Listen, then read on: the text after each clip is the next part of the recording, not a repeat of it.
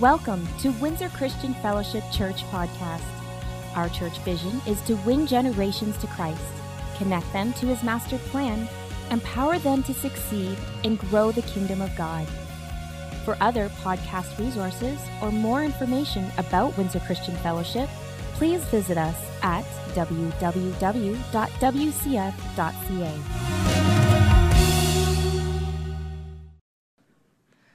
Hey, my wife and I are up here today, and we. I know everyone always gets excited when you come up here with me. We're going to be talking about what are you carrying today? What are you carrying? I've got a tea and my mints, and who am I kidding? That's not, we're going to talk about what are you carrying, but that's not the context. but per their last video that they just did, uh, how many know in two weeks we have Easter coming? Okay, news flash for the rest of you. You might want to put this on your calendar. In two weeks, it's Easter. Now, Mary, we're in a room full of Christians. What do we celebrate on Easter? The death, the burial, the resurrection of our Lord and Savior. It's Jesus Resurrection Christ. Sunday. So, in a room full of Christians, when we mention resurrection,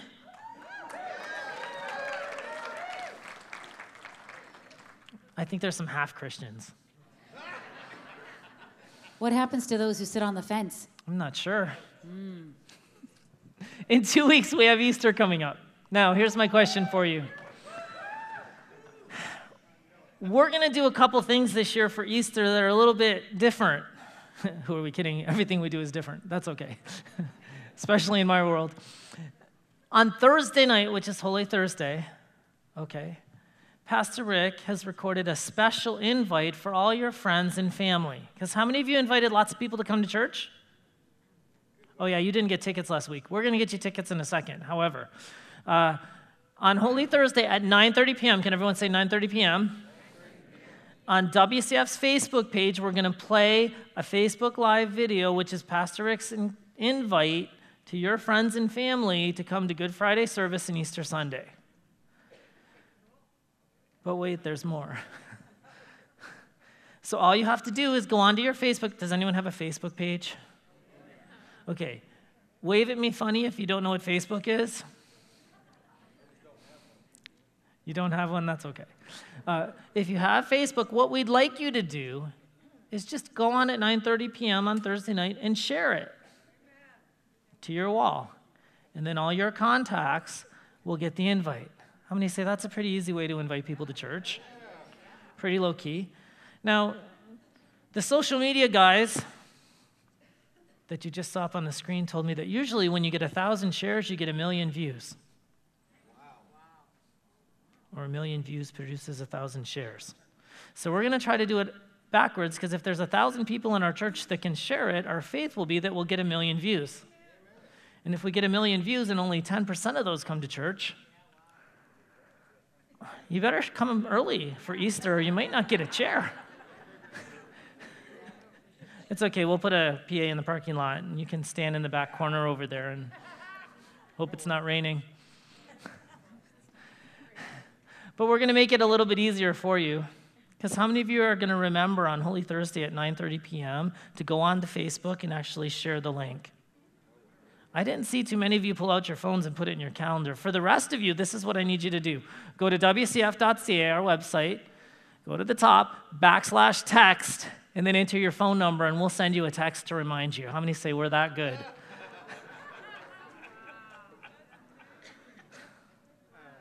we have the technology. Dun, dun, dun. You want to talk about the ticket? Sure. So, those of you who do not have Facebook and you want to invite your friends and your family, what are you carrying? You could be carrying this in your purse, in your pocket, in your Bible, wherever you want. Uh, you could be carrying this. So, if you don't have Facebook or you would just prefer handing out these invitations to people personally, the ushers are coming around and they can give you a few invitations to hand out to your friends and to your family. So, this ticket simply has our Good Friday message, The Heart of God, Easter story on Easter Sunday, and we have some fun things planned for Easter. And in the kids' church, they're going to be doing the road to resurrection. So all your kids are going to want to bring their friends to hear about the message of Jesus at this Easter event. And we'll say this Easter Sunday is rapidly in the culture becoming a church service that people don't want to miss, more so than even Christmas. So there's the Easter crowd and the Christmas crowd, you know, the ENC Christians that come twice a year. But Easter seems to be one. There's a lot of people that will likely come to a service if you can simply just invite them. And, and the good news about that is simply this my job is to take the message and share it with you. Jack, Lynn, I would love to have you here at our Easter service. Would you like to come? Thank you. Love to. It's going to be fun. After I invite them, it's between them and God whether they show up. It's not on me. I just gave them the information. God's the one that works on people's heart. The Holy Spirit's the one that convicts people of sin. I don't do that. That's not my job. I know some of you think it's your job, but it's not your job. The Holy Spirit's really good at convicting people of sin. We don't have to deal with that. His department. Okay. So ask yourself this question when you're handing out these tickets and when you're sharing this link, do people desire that which you have? Does your life look a little different so they want what you've got? And the second question you have to ask yourself is Do people feel your concern for their soul? Do they have an understanding that you're truly concerned about their soul? You're not just going out there and inviting them because I said you should. You really should. And I could show you in the Bible where it says you should. But the truth is, you should have a heart change when you gave your life to Jesus and you have a love for lost people that need to know Jesus. And there's a lot of lost people out there. All right. So we set it up a little different today. I'm going to talk a lot. My wife's going to talk a lot. Then I'm going to talk a little. Then my wife's going to talk a lot. Then I'm going to talk a little. Then she's going to. We set it up a little different. So she's going to sit there for a little while right now and be very patient with her husband as I work through some of the content. But the very first thing that you should be carrying is carrying the light. Can everyone say, carry the light? Okay. In Romans 13, 11, 12, 13, 14, this is all the more urgent for you to know how late it is. Time is running out. Wake up, for our salvation is nearer now than when we first believed. The night is almost gone. The day of salvation will soon be here. So remove your dark deeds like dirty cloths and put your put on the shining armor of right living. Because we belong to the day, we must live decent lives for all to see. Don't participate in the darkness of wild parties and drunkenness, or in sexual promiscuity and immoral living, or in quarreling and jealousy. Instead, clothe yourself with the presence of the Lord Jesus Christ, and don't let yourself think about ways to indulge your evil desires. So, the first thing that we see in this passage is very clearly light and darkness do not mix. Where light is, darkness is not. Oh, that's such a deep revelation.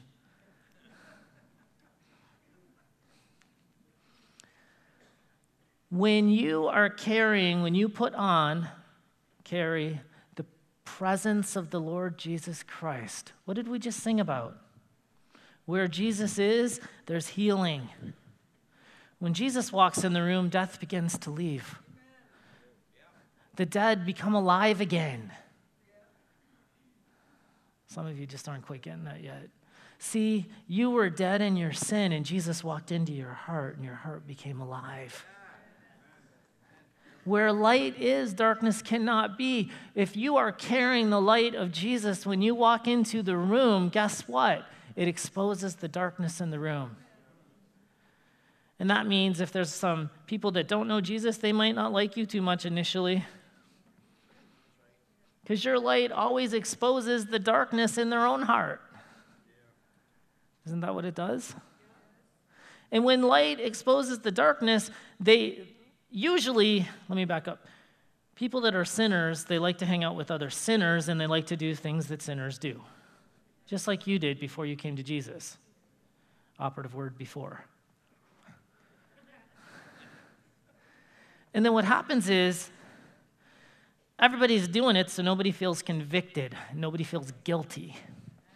But when one person gives their life to Jesus and starts living different on the moral level, all of a sudden, oh, wait a minute. Oh, look at you, you goody goody, or you holier than thou, or you don't even have to say anything. You just live different, and automatically they start accusing you of things and calling you names. But see, the Holy Spirit, plus their conscience convicting them of their sin, is working on their heart. And if their heart is hard, sure, they're going to call you names. But if their heart is soft, when you speak the message of the kingdom of God, it goes into good ground and it produces fruit. And then they're sitting next to you in church. Sometimes there's a process between day one and the time they come mm-hmm. here. Sorry, usually. What you carry says a great deal about who you are. So, what kind of things do we carry? Are we carrying depression, anger, resentment, rage, bitterness, fear, anxiety? Or are we carrying the fruit of the Spirit? Love and joy and peace and joy and joy and joy. Some Christians look like they've been baptized in lemon juice all the time. I don't think they know what joy is. And there's a solemn part of Christianity, but there's also a joyful part of it. So, as we go through, what are you carrying? Because that says a lot about who you are. When the culture sees you and you interact with people, are you going to discourage them or are you going to build them up? Are you communicating love or are you communicating joy? What are you carrying? Because what you're carrying is going to be evident by what you present to people.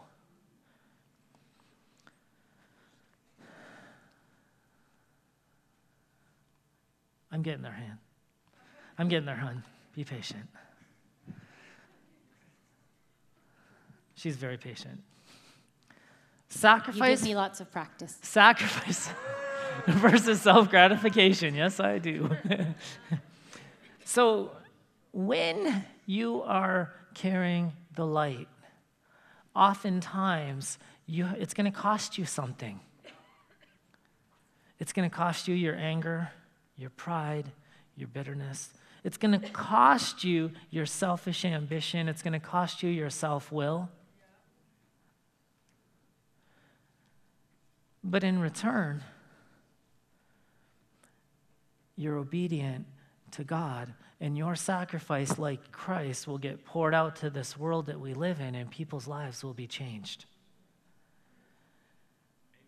Because a lot of the decisions we make are all about who? Who's number one? Should be. but too many times we get in the way. So if we're living in the light, and it's evident that we're living in the life, the, the light, right? Here, Matthew 11, 28, 30. My yoke is easy and my burden is light. Funny. Same word light, different meaning, but what does it mean? Easy to bear. When I say carry the light, I'm not just talking about the bright, visible spectrum of light that we see, I'm talking about his burden is light. When you exchange your sin for forgiveness, it's light. When you exchange your anger and your resentment and your bitterness, because none of us have that in Christianity, do we? and we, ex- and we release it, there's a freedom that comes. It's light, it doesn't weigh you down to live the Christian life. And, and you know, I'm not saying there's no struggle, and my wife will talk about the struggle because it's real. But the truth is, in Christianity, it's light. It's not, oh, I wonder if I can just hang on for another day and maybe I'll get there. That's not what Christ has called us to. Let's not settle for less than who He's called you to be. What are you carrying? But it's a choice that you make and I make every day. We have to choose what we're going to carry. Psalms 54, but God is my helper, the Lord keeps me alive. That's 54 4. Isaiah 46 4, I will be your God throughout your lifetime until your hair is white with age. It's not quite all white yet. Most of it's gone, but I've still got some that's not white. You're looking good, babe. Don't worry. I made you and I will care for you. I will carry you along and save you. What God is saying here is, I want to be your God and I want to look out for you for your entire lifetime. I don't want to just save you of your sin. I want to have a relationship with you where I can pour in my spirit, I can pour in my character, I can pour in my nature, and you can reflect me here on earth. And then we carry the, the light. At this time, I'm going to call the uh, drama team to come forward, and as they're getting set up, I'll make this statement.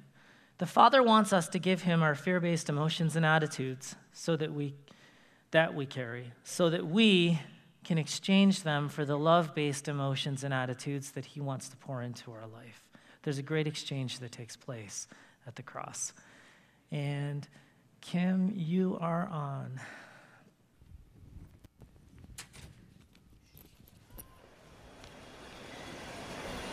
Your attention, please. This is the final call for LTU Flight 1551. Immediate boarding at gate B26. Oh, good morning. Let me take your bag for you while you find your seat. Thank. Oh, gosh. What do you have in there? My degrees. Oh, okay. Well, how many degrees do you have in there? Well, I have seven. I have my bachelor's in business administration. I have my bachelor's in child manipulation. I have my master's in spousal management. And I have my PhD in eagle inflation. Well, well, you sound like a very accomplished lady. Oh, that I am. Good. Well, unfortunately, you're going to have to leave your degrees behind. What? Yes, I cannot allow you on the plane with that bag. Oh, this is ridiculous. It's my personal carry on. Yes, and you've been carrying it for far too long. Hand it over. I will not.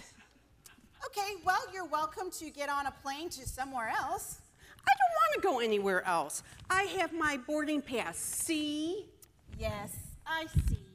And that boarding pass does not allow for any personal carry on items. In fact, none of our flights do.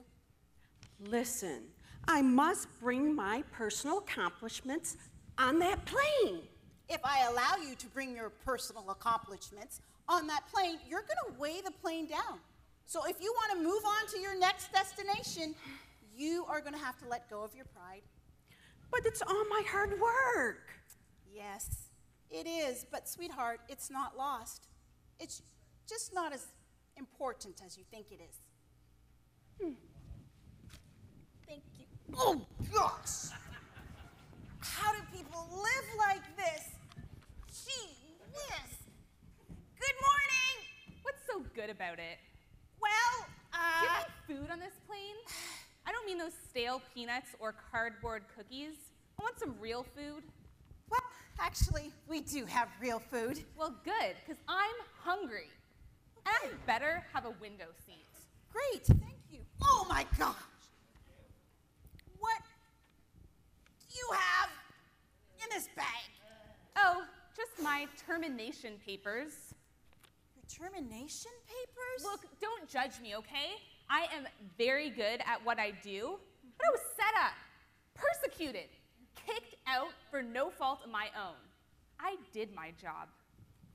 I'm sure you did. I'm really sorry for your circumstances. Don't be. I'm over it. Well, you still sound just a little bit upset. Well, of course I'm upset. It was a great job. They had no right taking it away from me. What am I supposed to do now? I need a job and I can't get one in my field without a reference. How am I supposed to live? How am I supposed to survive? Well, quite simply, just hand over your bag of disappointment and move on. Disappointment? That what you think this is? Don't you dare make light of my situation.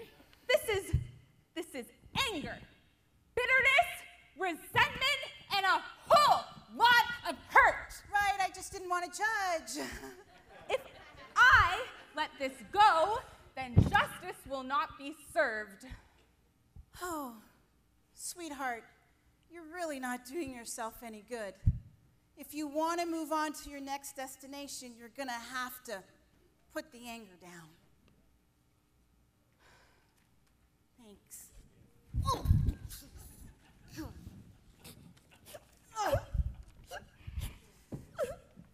Oh, honey. Oh, you look like you need a hug. I do. Come here. Come here, sweet. Oh.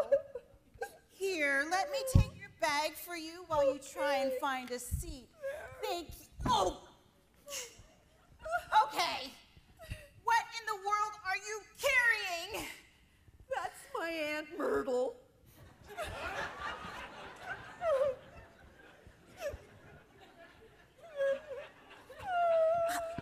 Honey, if you stuffed your Aunt Myrtle in that bag, I'm gonna have to call security.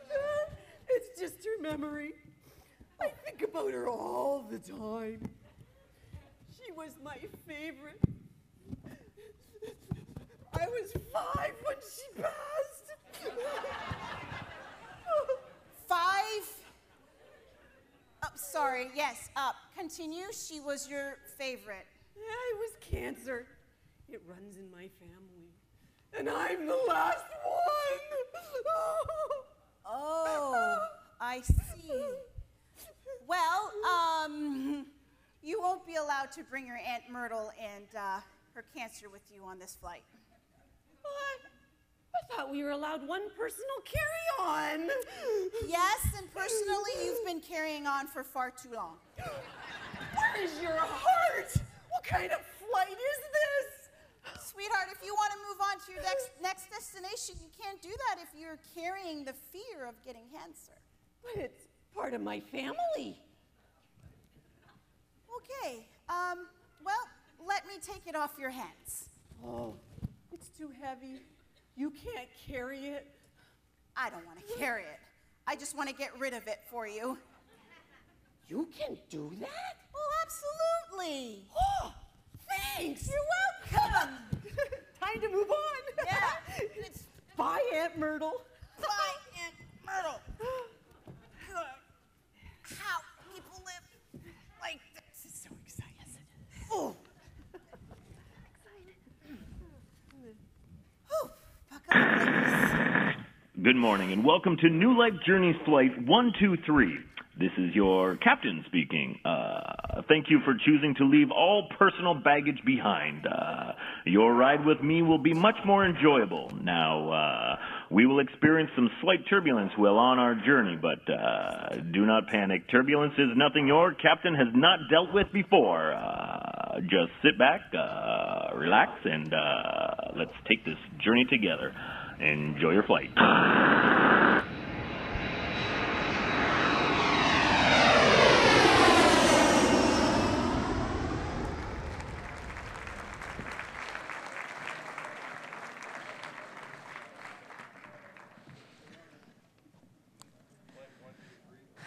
They do so good. It never ceases to amaze me how many people connect their identity to the pain of their past, and then they get stuck there and they never move forward. I'm almost going to let my wife talk. The next one carry the light, carry the cross. Matthew 16, 24 to 27. Then Jesus said to his disciples, If any of you wants to be my follower, you must turn from your selfish ways. Take up your cross and follow me. If you try to hang on to your life, you will lose it. But if you give up your life for my sake, you will save it. And what do you benefit if you gain the whole world but lose your own soul? Is anything worth more than your soul? For the Son of Man will come with his angels in glory of his Father and will judge all people according to their deeds. If God is going to rule your life, if God is going to rule your heart, you must give up your will, your rights, and your desires. And as we read about earlier, when your desires become one with His desires, He gives you the desires of your heart. In Luke 22 42, you see Jesus in the garden. Father, if you're willing, please take this cup of suffering away from me. Yet I want your will to be done, not mine. He was getting ready to carry the cross. His cross was the sin of all mankind. All the sin, all the sickness, all the disease, all the hatred, all the betrayal, all the lack of love, all the rejection. That was his cross. Compared to his cross, light. But here's what I want to here's what I want you to get. Two gardens. In the first garden, Adam gave away our willpower. In the second garden, Christ purchased it back when he carried his cross. So finally, I get my turn. Yay. So the I'm going to Oh, wait, just one more. No, a little kidding. bit on um, the cross we carry. Now, when I was a little girl, there was a, a poem, like a little short story, that referred to a little bit about the cross we carry. And I had a copy of it and I couldn't find it. And uh, I was getting really frustrated. So I looked on the internet and I still couldn't find it. So I am summarizing a little bit of, of the story, but I'm sure you've read it or heard it before. Um, it's we carry our cross and we complain, Lord, it's too heavy. Please cut it down a little. So he shortens our cross a little. And again, we complain, Lord, please cut it down a little more. I'll be able to carry it better. And he cuts it down a little more for us. And again, we say to the Lord, please cut it down a little bit, Lord. I'll be able to carry it. And we say, thank you so much. But then, what happens in our life when a great obstacle comes or a challenge comes, the cross that was supposed to be the bridge to get us to the other side is now sh- too short to get you to the other side. You can't lay that cross down as the bridge to get to the other side. And it's all perspective. Where one person would view their cross as the catalyst, what God is using, the bridge to bring you over into victory, into the other side, to carry you through, the other person views it as the burden too much to bear and that they can't do it. And true to that fact, you cannot do it in and of yourself. So Philippians 4:13 in the amplified version says, I'm sure we've all heard this scripture, memorized this scripture. I can do all things which he called me to do through him who strengthens and empowers me to fulfill his purpose. I am self-sufficient in Christ's sufficiency. I am ready for anything and am equal to anything through him who infuses me with inner strength and confident peace. Now, it's really important to understand and have understanding of the things that you can do through Christ are the things that you are called to do, that he has purposed for you to do as an individual. Okay? So, Jesus was called, his purpose was to come and to die on the cross, to be risen, resurrected, and to sit on the right hand of the Father. That was his call, his purpose. In the natural, in his humanity as God, Jesus had to go through that physically, but he was unable to do it in his humanity without the help of God. It was a supernatural work of God in his life. He was unable to be able to endure the whipping and the scourging, and then for him to have to carry literally his cross down the road, physically not possible for a person to do without the supernatural work of God and strength of God, his grace, enabling him to take each step along the way to do what God had called him to do. So we need to understand that in our lives, in each of our lives, our cross that we bear is supposed to look different. So we keep, but the point is we need to keep our eyes on Jesus. The moment we get our eyes off of Jesus, then we're looking to the left and to the right and we're comparing, Lord, why is that person having, you know, prosperous life and they seem to be blessed and they seem to be getting everything that they want? Lord, why aren't my prayers being answered? When we get our eyes off of Jesus and we're looking to the right or the left, and our cross will then seem very heavy.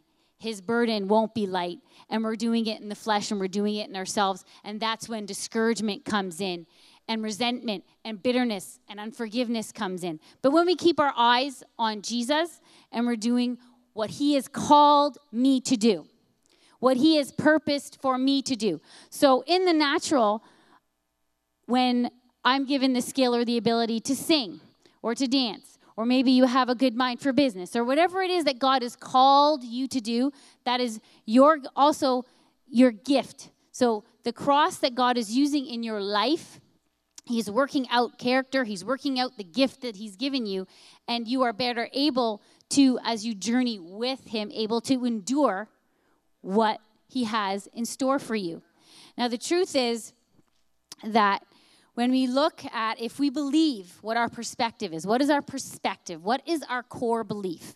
So Romans 8 28 says, and we know that God causes everything to work together for the good of those who love God and who are called according to his purpose. So if we trust God is good, no matter what, God is good. But sometimes when we're walking out that road, what God is mean, what is good, it doesn't look good. It doesn't feel good. In no way, shape, or form is it good to us sometimes. But if we trust God, every step that we take with Him, and He's working out what the enemy is trying to use to destroy your life, God uses it and turns it around and works inside your life for His good. Philippians 2:13 says, "For God is working in you, giving you the power and the desire to do what pleases him." So, God is the one who's giving you the grace, the enablement to do what He's called you to do. And without faith, it is to please God. So, when we are walking through this, it's easy to have faith in the beginning, easy to have faith in the end. You've got your breakthrough, you've got your answer to prayer. But where the test comes is in the middle and the journey on the road in the middle. When it's painful sometimes, when it's stretching sometimes, when the struggle is so real and physically you're worn down, when your hope is deferred and your heart is sick, and you, Lord, where are you in this? Do you know my address? Do you know where I live? But if you're rooted and grounded and firm in your belief, that you know God is good. That's right, all the time. He is going to take the circumstance, the situation, and He is going to work it out for your life, for your good. Now, the enemy, see, we need to understand that so much in this world, God is getting all of the blame for it. When in reality, we need to know as Christians in our lives it is the enemy that comes to steal, to kill, and to destroy. God is the giver of every good and perfect gift, but we forget that there's a perfecting part. He has to perfect what He's given you in the gift, and there's process, there's development, there's growth. So, God is the one doing all of that in our life, but the enemy comes to try to take it away from you. But what God says is, no, that's not how I do things. I am going to come in and I am going to, if you surrender that to me, if you yield that to me, if you give it to me, I will take it and I will work it out for your good. And I will take it and what you would first step out, it was a weakness in your life, you step out in God's strength. And He takes it and He says, You're going to wield this as a weapon and you're going to take it and you're going to use it for my glory. And you are going to now take it and I am going to work through you to bless, to bring healing, to bring hope, to bring comfort to somebody else. Um, there's a quote that I read, and it's on the website called Spiritual Inspiration, and it says, The deepest level of worship and praising God is in spite of the pain, thanking God during the trials, trusting Him when we are tempted to lose faith, loving Him when He seems so distant and far away. At my lowest, God is my hope. At my darkest, God is my light. At my weakest, God is my strength. At my saddest, God is my comforter. And I love it because it acknowledges the fact that we have to process our feelings, that we, we feel, that there are days where it's hard. There are days when it's a struggle. There are days when you are waiting and it seems like you're waiting so long. Sometimes, in, in some instances, it's been years for the answer to prayer and to carry on and to have faith. It can, you can become weary, but God says that you can still have hope in Him, faith in Him, trust in Him. And it ends with a punctuation point that says, This is maybe how I'm feeling, but this is who my God is. This is who He is, and He doesn't change. So I can stand on His word. And we all, we've heard the quote, um, What doesn't kill you make you stronger. And there's a lot, there's truth in, in that. Um, and there's another quote that I really like too, and it was anonymous. I don't know the author. It says, The pain you feel today is the strength that you will feel tomorrow. If you don't give up and you persevere, and step by step, you walk with the Lord and you keep your eyes on Him. So, as we persevere with Him and we walk with Him, Jesus is the one who comes into the fire with you. If He puts you in the fire, He comes in the fire with you and does that refining work with you and walks with you and gets you to the other side. And when you come out, you don't smell like you've been burned. You don't smell like you've been singed. You don't look you look like you are the glory goes to him. You are victorious on the other side and able to take that and let God work through you to give that to somebody else. Carry your cross. The next one is carry one another's burdens. Galatians chapter 6 verse 2. Share each other's burdens and in this way obey the law of Christ. Now catch this next part, I love it. If you think you are too important to help someone, you're only fooling yourself. You're not that important. The Word of God has a way of putting us in our proper position. But as I'm looking at this, where we bear one another's burdens, there's a difference between interacting with people with a desire to understand and trying to be understood. And so many times we find ourselves being very self focused because we're so interested in just being understood and we're trying to get everybody to see it our way that we don't actually take the time to listen to what other people have to say and hear what their heart is saying.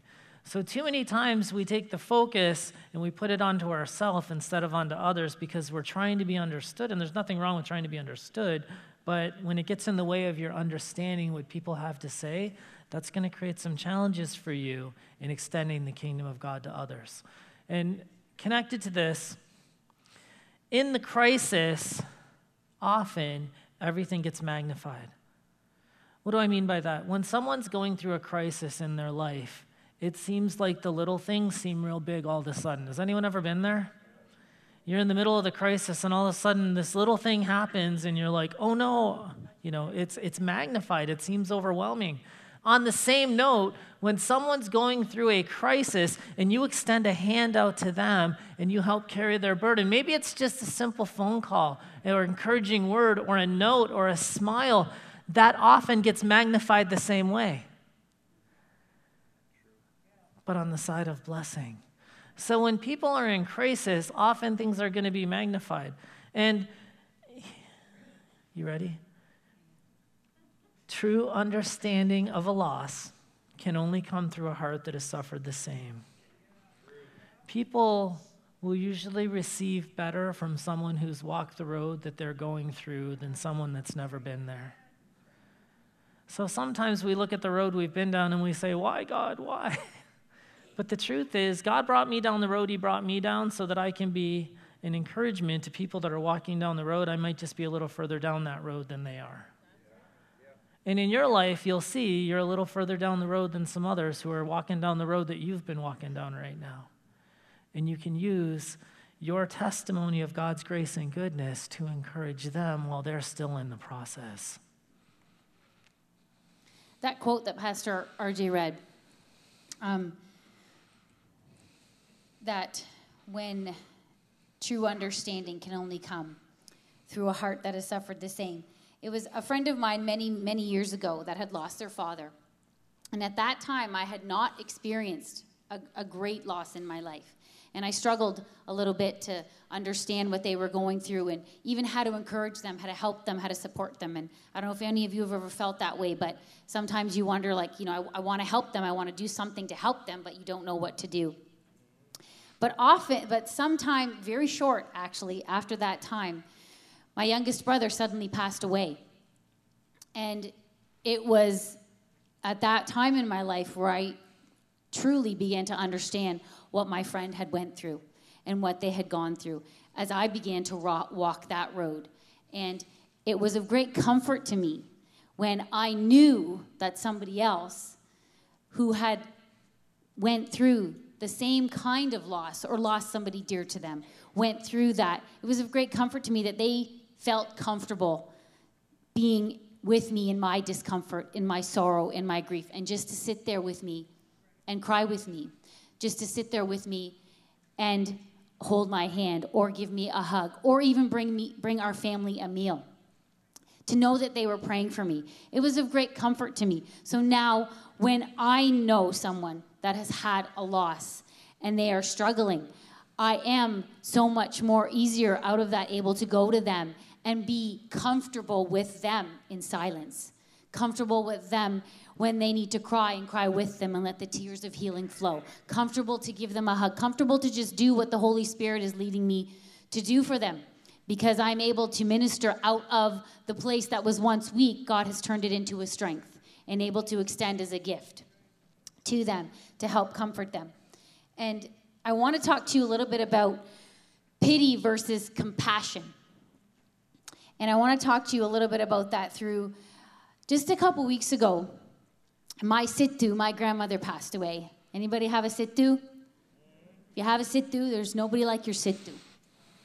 She was an awesome lady. She was 90 years old, and she was the matriarch of our family. She led the Yusuf and the Elias family. She was the oldest, and she was an amazing lady. And she led a, an incredible life.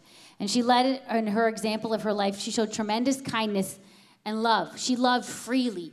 She loved fiercely. She loved like and held nothing back. She wasn't afraid to love.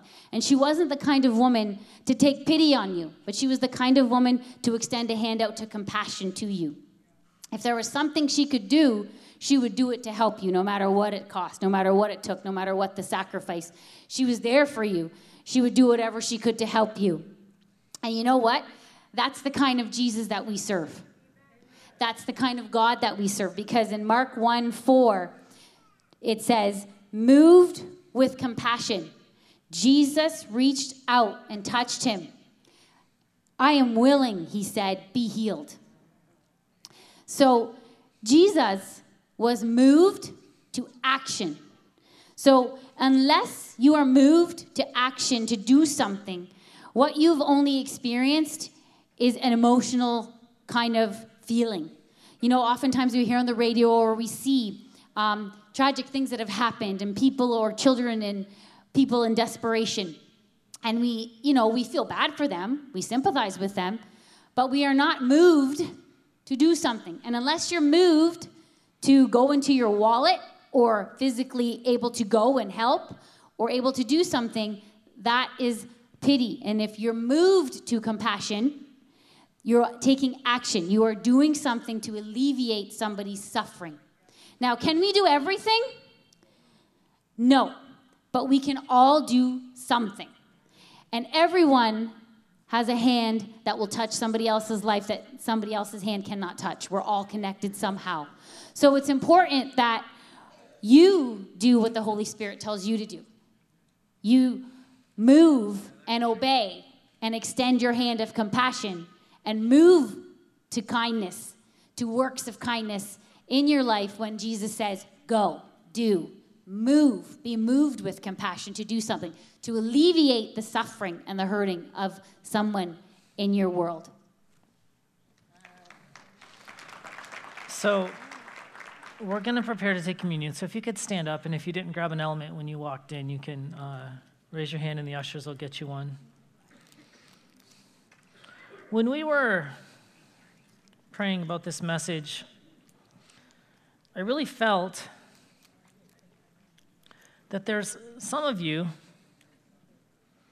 that you haven't necessarily been carrying the light in your life. You've been taking your light and sticking it under a basket, to use the biblical language. And there's some of you that you haven't embraced your cross, you've been running from it. And there's, there's some of you that have been so self focused that you haven't been willing to look around and see the needs of others, even in your own home. So, as we go to the Lord's Supper, I'm going to read something that we sang a little bit earlier, but I'm going to invite you to come down to the altar. And if you have any other reason that you want to come down right now as we partake of the Lord's Supper, you feel free to just walk down to the front. And really, so as a step of faith, point of contact for you, you can come down and take communion with us today. But I want you to just have a listen for a moment as I read this, and feel free to keep walking down even when my wife starts praying in a minute. But we sang this earlier.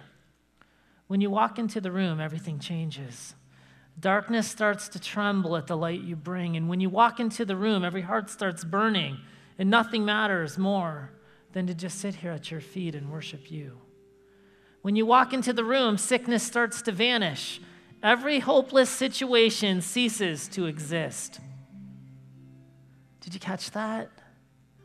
If you're hopeless today, when Jesus walks into your heart, the hopelessness ceases to exist. And when you walk into the room, the dead begin to rise because there's resurrection life in all you do. See, where Jesus is, there is life. Outside of Jesus, there's decay and death and pain, hopelessness. In Christ, we can have freedom. Go ahead for bread. Heavenly Father, we come before you today we acknowledge the bread, your broken body, the cross that you carried, Lord, for our redemption, for our healing, for our freedom, for our wholeness. And Lord, today, we commit to look upon this cross anew. We commit to take our cross anew that you have given each and every one of us, the cross that is personally ours, not to look to the left or to the right, but to look on and keep our eyes on you, but to take up our cross and to follow you, Lord. And we thank you, Father, that we don't do this in our strength, but we do it by your grace, by your power, by your enablement. And in all of this, Lord, we are ready, we are able, we are equal to and ready for anything that the enemy tries to throw our way. We are able to do all the things that you've called us to do through Christ's strength, through your strength. So we partake of this bread right now, Lord, and we thank you for wholeness. We thank you for healing. We thank you for your grace to move step by step with you in the journey. Enabled by your great grace as we experience your love in our life, your goodness in our life, your faithfulness in our life, Lord God, and your mercy that is extended towards us, Father. And I thank you, Father, that we would move in a new way in compassion towards others and towards those around us that you've called us to help and to minister to, that we would do our part to alleviate suffering and pain wherever we can, because that is what you did. You alleviated our pain and our suffering on the cross, Lord. And we thank you that through you we have victorious life. In Jesus' name.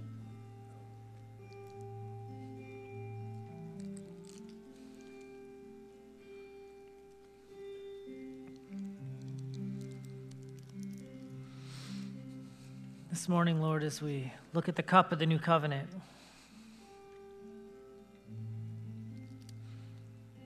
I thank you that you were willing to endure the cross for us.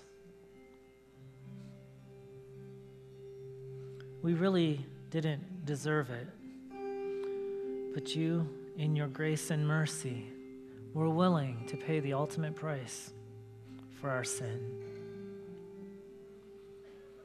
And this morning, Father, by faith, I declare that sickness needs to vanish in the name of Jesus and that hopeless situations need to cease. and that the God that heals the sick, and the God that gives us hope, and the God of resurrection life is awakening and quickening the dead areas inside of our lives this morning. So, Father, we have high faith this morning in you that you're working in us and through us, and you're going to accomplish your purposes. Help us to identify and see the needs in others. In the name of Jesus, we pray.